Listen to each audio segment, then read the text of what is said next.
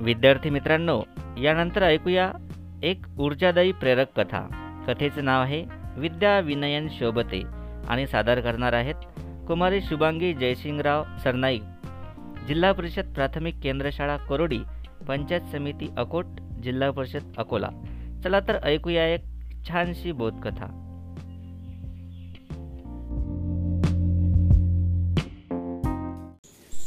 नमस्कार बालमित्रांनो. मी शुभांगी सरनाईक. तुमच्यासाठी एक नवीन बोधकथा घेऊन आले आहे. कथेचं नाव आहे विद्या विनयेनं शोभते. राजा ज्ञानसेनाच्या दरबारामध्ये दररोज शास्त्रार्थ केला जात असे. शास्त्रार्थ म्हणजे शास्त्रासंबंधी चर्चा. जे लोक शास्त्रात पारंगत किंवा वादविंग विवादात जिंकत असत ते विजयी म्हणून घोषित केले जात. राजा त्यांना धन म्हणजे पैसे आणि मान देऊन सन्मान करत असे. एक दिवस राजा ज्ञानसेनाच्या दरबारात असाच शास्त्रार्थ चालला होता. त्या सभेत पंडित भारावी याला विजयी घोषित करण्यात आले. राजाने त्याचा भर सभेत सत्कार केला व मान देण्यासाठी त्याला हत्तीवरून त्याची मिरवणूक काढली. त्याच्या सन्मानार्थ राजा स्वतः त्याला घरापर्यंत सोडवायला आला. भारावी एवढ्या मोठ्या सन्मानाने घरी आला. हे पाहून भारवीच्या आईवडिलांना आकाश ठेंगणे झाले. घरी आल्याबरोबर भारवीने मातेला साष्टांग नमस्कार केला. पण पित्याला मात्र उपेक्षेने उभ्या उभ्याच नमस्कार केला. त्याच्या या वर्तनात हे साफ दिसून आले की जणू काही पित्याला तो हे सुचवत होता बघा माझा किती सन्मान झाला आहे. माझ्या ज्ञानाला किती किंमत मिळते आहे. स्वतः राजा चक्क मला हत्तीवर सोडवायला आला. पित्याने त्याचा त्याही नमस्काराचा स्वीकार केला आणि त्याला आयुष्यमान भव असे म्हटले. पण गोष्ट इथे संपली नाही. मातापित्यांना भारवीचे वागणे खटकले. ते दोघेही खूप उदास राहू लागले.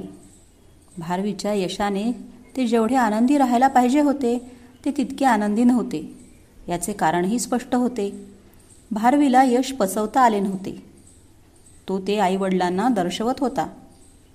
यशाच्या धुंदीत शिष्टाचार आणि नम्रता तो विसरून गेला होता. थोड्या दिवसांनी त्याच्या ही गोष्ट लक्षात आली की आपले आईवडील उदास आहेत. एक दिवस त्याने त्याच्या आईला प्रश्न विचारला. आई बाबा उदास का आहेत?